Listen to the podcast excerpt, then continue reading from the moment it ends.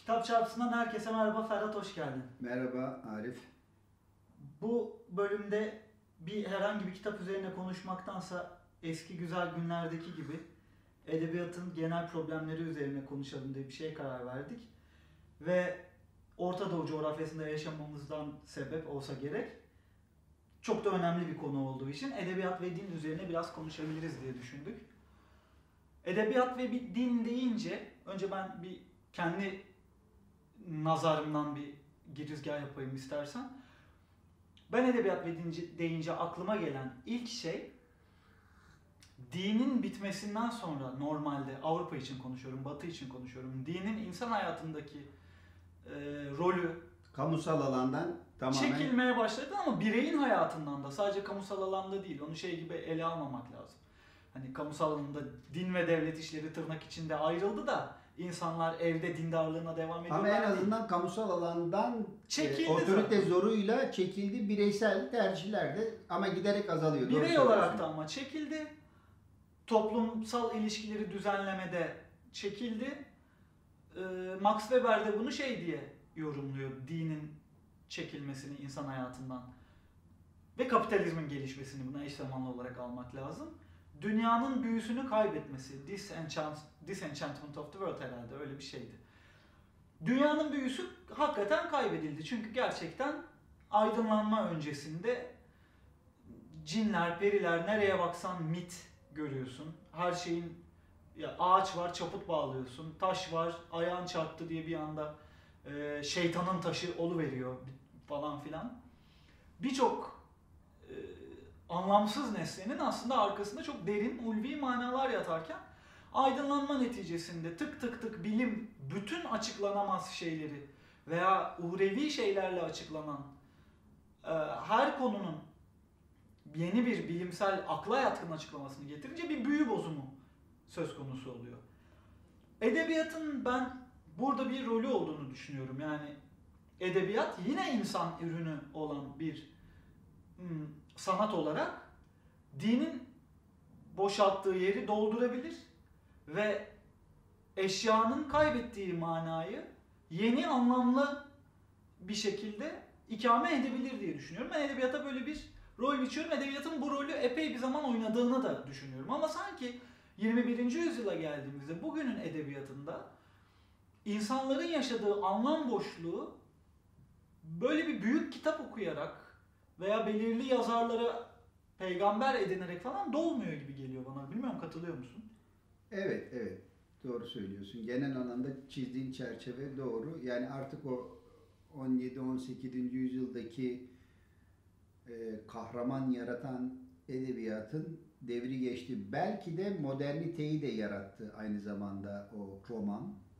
Çünkü moderniteyi yaratan bir sürü açıklama var da biri de şöyle söylüyor, e, üç e, sanal buluş modern dünyayı doğurdu. Ulus devlet, aslına bakarsan gerçekte Almanlar diye bir ulus yok, İngilizler diye bir ulus yok. İmparatorluk çağından sonra ulus devlet diye bir sanal e, mefhum. Imagine communities işte. Yaratıldı ve çok işe yarayan bir şeydi. Evet. Banknot ikinci olarak. O da yani daha evvel bir çuval altını getiriyordun, ona mukabil mal alıyordun. Aha. Ama banknotun yani kağıt paranın ortaya çıkmasıyla devasa büyüklükteki ticaret mümkün oldu. Bir de zaten İngilizce'deki adı oradan gelir. Fiction yani roman. Hı hı. Bu üçünün e, moderniteyi yarattığına dair e, argümanlar da var. Çok yani. Küçük bir not düşeyim mi? Buna şey Mustafa Özel var. Aynen o söylüyor. Ha, aynen o, o onu söylüyor. Bu şu şekilde söylüyordu. O çok hoşuma gidiyor. Üç tane söylüyor. Kağıt aslında.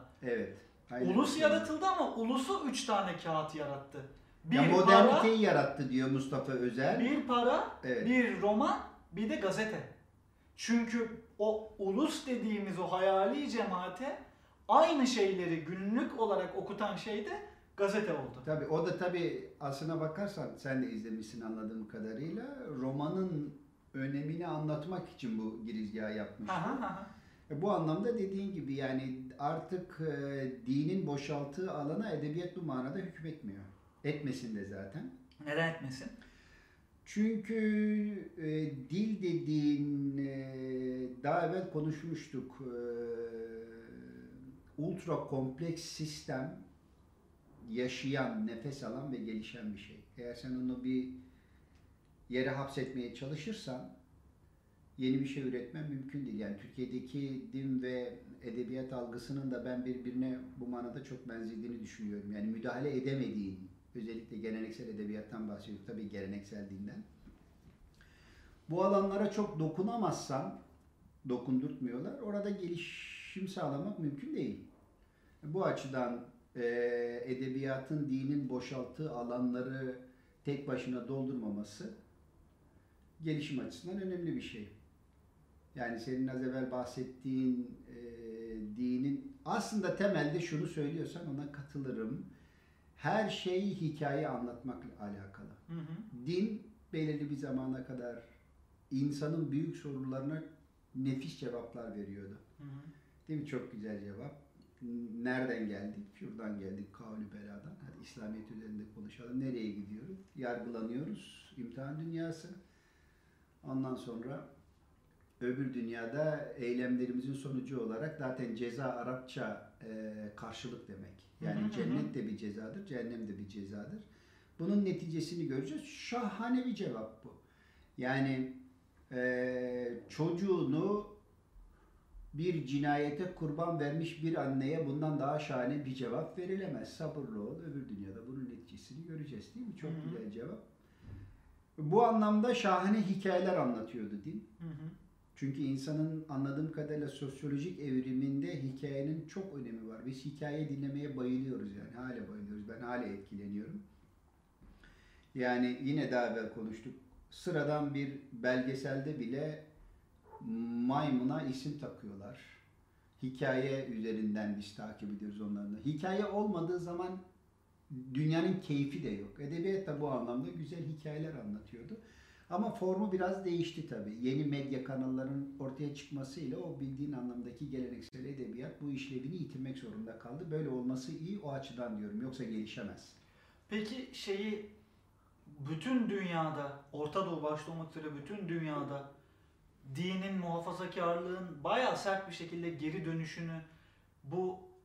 Bir saniye, geri dönüşü derken sen de benim gibi mi düşünüyorsun? Bence din tekrar yükselişte. E, tabii canım yani tamam, muhakkak güzel. Yükselişte. Çünkü... Çok dinamik, çok dinamik nüfuslar üzerinden bir dalga yaratıyor din. Bunun evet. sebebinin şey, bir sebebinin de tabii ki tek sebebi asla olamaz. Hatta belki de küçük bir sebebi ama bir sebebinin de bu dinin yerini alacak hikayeleri tam olarak bulamamış olmamız olduğunu düşünmüyor musun? Düşünüyorum. Düşünüyorum. Yani zaman... ben de kişisel olarak hala o en temeldeki büyük soruya din haricinde tam anlamıyla cevap veren bir alan göremiyorum yani. Ben ömrüm popüler bilim okumakla, izlemekle geçiyor. Ee, yani çocukluğumdan beri çok ilgimi çeken bir konu. E, kuantum fiziği, evrim teorisi vesaire vesaire. Ama orada da şahsen aradığım e, o neden sorusuna bir cevap bulamıyorum yani. Orada bir takım yani çantada keklik e, bir takım given diyelim İngilizce verileri cebe alıyorsun. Onun üzerine bir sistem inşa ediyorsun. Okey, anladık. Yani büyük patlamadan şimdiye kadar nasıl geldiğimize dair esaslı e, bayağı da büyük bir külliyat var değil mi? Böyle oldu işte. Evren genişledi. dört buçuk milyar önce güneş falan falan. Güzel bir hikaye anlatıyor ama hala neden sorusuna tam anlamıyla cevap vermiş değil. Dinin yeri bu anlamda doldurulamadı henüz bence de. Yani neden sorusuna bir cevap vermek zorunda da çok da değil ya. Hiç değil. Aha. Bilimin böyle bir zorunluluğu yok. Biz insan olarak, ya ben kişisel tecrübemden hareketle söylüyorum bunu.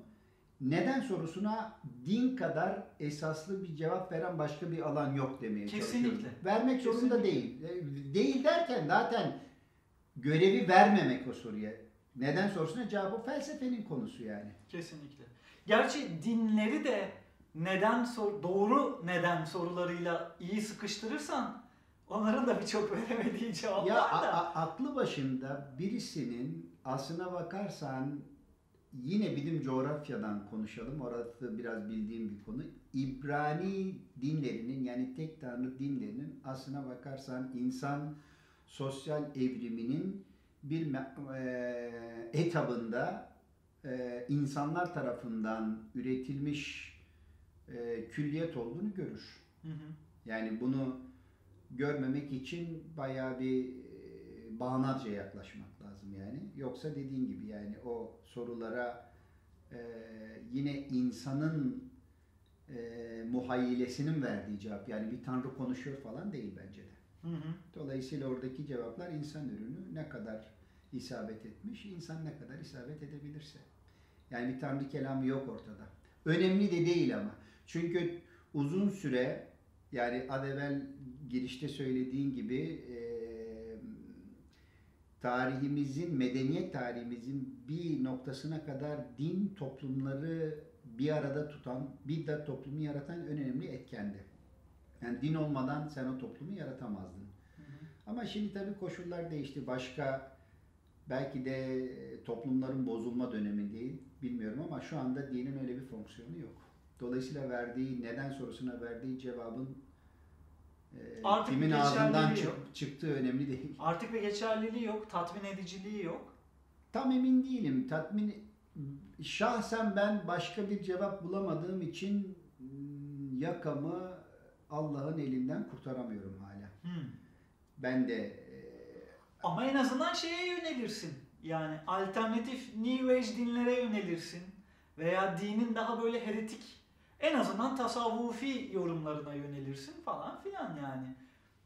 E, mesele hangi yoldan... Dedenin gittiğin... inandığı dine çok inanmazsın herhalde artık. Hayır ben zaten... E, Ya oralara da çok girmeyelim de yani bütün bunların ad evvel de söyledim. Aslına bakarsan bir tür medeniyetimizin bir ürünü olduğunu biliyorum. Hı hı.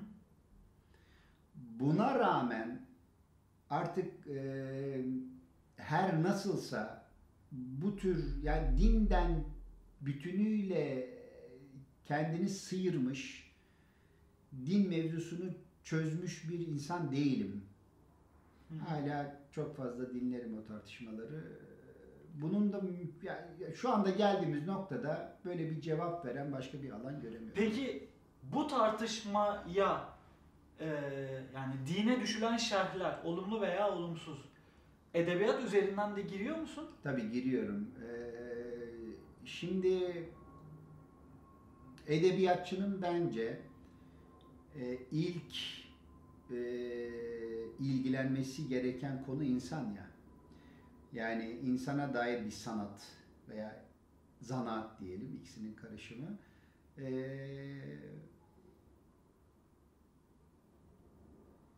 din mefhumunu dikkate almayan bir edebiyat, insanı tanımakta e, eksik kalıyor. Fakat bunun şöyle bir sıkıntısı var Arif. Ee, Türkiye'de olduğu üzere biz edebiyata ve dine bence Türkiye'de değişmeyen iki alan var büyük oranda. Bunlara biz artık yani geleneksel edebiyata ve geleneksel dine bir tür e, müzelik bir sergi malzemesi, muamelesi yapmadıkça. Yani din dediğin şey aslına bakarsan evine alıp sergileyeceğin bir hatıra eşyası gibi edebiyata, geleneksel edebiyata böyle olmadıkça gelişmemiz mümkün değil. Neden? Şimdi geçenlerde e, bin dokuz yüz seksenlerde ben N B A ile ilgili birkaç maç izlemiştim. O zaman işte Boston Celtics vardı ve de Los Angeles Lakers vardı. Yani seksenlerin ikinci yarısından sonra Galatasaraylı olduğum için ben de o zaman da Fenerbahçe Galatasaray rekabeti vardı. Oradan bir N B A'ye udanmıştık. Aklımızda da kalmış yani Larry Bird bilmem ne falan, Kerim Abdülcabbar işte üç beş tane N B A yıldızını tanıyoruz. N B A diye bir E, ligin olduğunu biliyoruz falan. Bir iki maç izlemiştim. O tarihten bu tarihe hiçbir N B A maçı izlemedim ben. İddialı. İzlemedim yani, denk gelmedi. Ee, sonra bir tane arkadaşım bir şekilde abi dedi bir N B A maçı izleyelim. Abi ben şok geçirdim yani. Benim bin dokuz yüz seksenlerin ikinci yarısında izlediğim basketbol meğer basketbol değilmiş. Yani çocuk da biraz istatistik bilgi verdi. Dedi ki işte rebound, top çalma ve sayı atma diye üç tane kategori var. Bu üç tane kategoriyi aynı maç içinde yirminin üzerinde gerçekleştiren bazı oyuncular var. Yani bir oyuncu bir maç boyunca yirminin üzerinde rebound, yirminin üzerinde top çalma ve yirminin üzerinde sayı atıyor. Bunu birden çok başarıyor. Yani bin dokuz yüz seksenlerin istatistiklerine baktık. Bu üçünü tek maç içinde bir sezon boyunca bir ya da iki oyuncu yapabiliyordu. Yani basketbol değişmiş. Anlatabiliyor muyum? Sıfır nokta bilmem kaç saniye var. Öbür takım dört sayıyla önde. Orada bir sürü strateji geliştiriyorlar. Maçı kaybediyor yani. Ben anlayamadım. Ne izlediğimi çıkaramadım yani. Bambaşka bir şeye dönüşmüş. Sonra bu metali üzerinde biraz kafa yordum. Baktım ki aslına bakarsan bundan yirmi yıl evvelinde hiçbir şey aynı değil. Yani optik sektörü değişmiş, ayakkabı sektörü de, aklına gelebilecek her şey yani paradigma bütünüyle alt üst olmuş yani. Yani gelişim sağlamamış, bütünü değişmiş. Geçen Diyarbakır'a gittim. Çocukluğum Diyarbakır'da geçti. Meğersem benim çocukluğumdaki Diyarbakır yok olmuş. Şehir bambaşka bir hal almış. Ama ne hikmetse din ve edebiyat değişmiyor. Hı hı. Yani biz hala bin dokuz yüz otuzlarda Cumhuriyet Edebiyatı için konuşacak olursak üretilmiş metinlerin olağanüstü bir edebiyat olduğuna, yani oradan başlanması gerektiğini falan düşünüyoruz. Dinde de böyle. Yani Osmanlı döneminde Osmanlı'nın yıkılışını Doğu toplumların içinde bulunduğu tuhaflığa bağlayan bir sürü önemli düşünür var. Buna bunlara reformist deniyor. İşte Cemalettin Afgan, Abdu, Afgani, Muhammed Abdu, Reşit Rıza, hatta Bediüzzaman Said Nursi, hatta Namık Kemal. Bunlar yani kafa patlatmışlar. Biz ne diye batıdan gerideyiz. Bunu dine bağlamışlar ve dinin reform edilmesi gerektiğine dair aklın durur, konuşulmadık konu bırakmamış. Şey mi diyorsun yani, içtihat kapısını açık tutmak lazım. Ya içtihat kapısını on kere devirmişler yani. Mesele bitmiş orada. Anlatabiliyor muyum? Yani dinin reforme edilmesi gerektiğine dair ne varsa konuşulmuş, inanılmaz bir müktesebat var orada.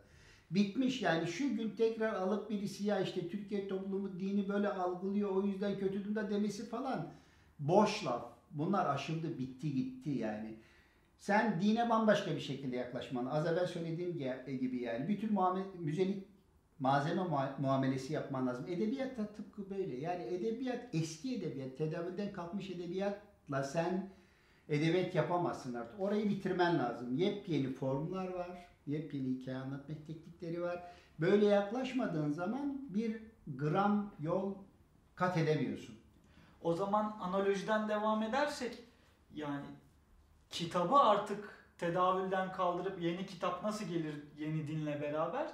Sen o zaman şey gibi de bir şeyden bahsediyorsun. Roman sanatını belki de öldürmek lazım. Veya öykü, kısa öykü dediğimiz şeyi belki de öldürmek lazım. Ya bu bir kişinin iddialı bir şekilde yapabileceği bir şey değil. Yani edebiyat etrafında oluşan kültürel network'e dahil bütün oyuncuların bunu bilmesi gerekiyor.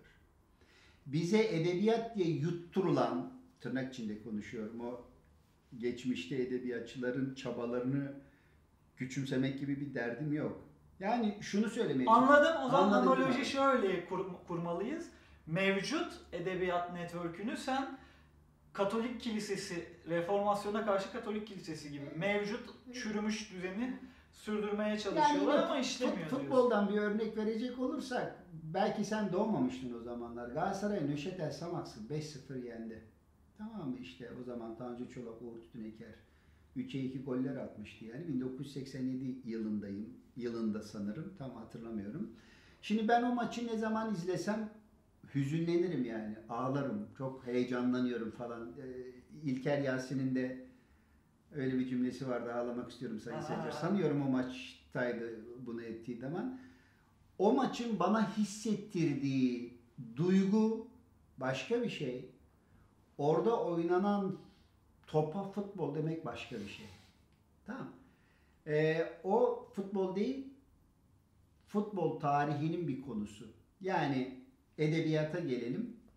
Ben yaratıcı yazarlık atölyesi kuracak olsam, isim vermeyeyim, bin dokuz yüz kırklarda ve ellilerde üretilmiş metinleri, arkadaşlar bakın bu edebiyat tarihinin konusudur, filanca zamanda edebiyat böyleydi diye okuturum. Yaratıcı yazar olmak istiyorsanız şu metni okuyun diye okutmam. Mesele bu. Yani dünyadaki her şey değişirken edebiyatın değişmemesi mümkün mü? Yani din de böyle bir şey. Onu anlatmaya çalışıyorum. Her şey değişiyor abi. Felsefesini tartışırız. İyi mi kötü mü? Nereye gidiyoruz bilmem ne. Bunlar ayrı konular. Ama bu kadar baş döndürücü hızla. Neden? Çünkü o sektöre müdahil olan insan sayısı expo- exponential artıyor. Yani üstsel artıyor. Dolayısıyla oradaki üretimin çok daha kaliteli olmak, çok daha teferruatlı olması zaten normal hayatın akışına uygun. Ama biz direnirsek, din budur, edebiyat budur diye direnirsek e, burnumuz bilmem neden çıkmaz yani. Bu yaptığımız şey edebiyat ve din denmez. Söylemek istediğim bu benim. Ama o zaman da şurada sadece e, bir yanılgıya düşüyor gibi oluyoruz. En azından kendimize çelişiyor gibi oluyoruz. Dinin geri dönüşü hem de var olan haliyle artık çürüdü bitti dediğimiz din güç kazanmaya devam ederken aslında eski edebiyat formları da yükselişe geçebilir. E, o Hala geri, böyle şansları o, o var. Geri, o geri dönen din pislikten başka bir şey üretmiyor işte. Ha gerçi evet haklısın. Şu an çok güzel bir bitirici laf ettin. Yani o pislik e, üretiyor. Çok güzel laf ettin. Burada bırakabiliriz bence ilk bölümü. E, edebiyatta sen eski edebiyatı bize edebiyat diye yutturursan saçma sapan metinler üretirsin. evet, evet, evet çok güzel bir laf ettin. Tebrik ediyorum seni. Ben de teşekkür ederim. Bence bunu burada bırakalım. Eyvallah. Bir sonraki bölümde başka şeyler konuşalım. Yani yine din ve edebiyat konuşalım. Tamam. Ama bir ufak nüansla girelim. Eyvallah. Eyvallah. Çok teşekkürler. Eyvallah.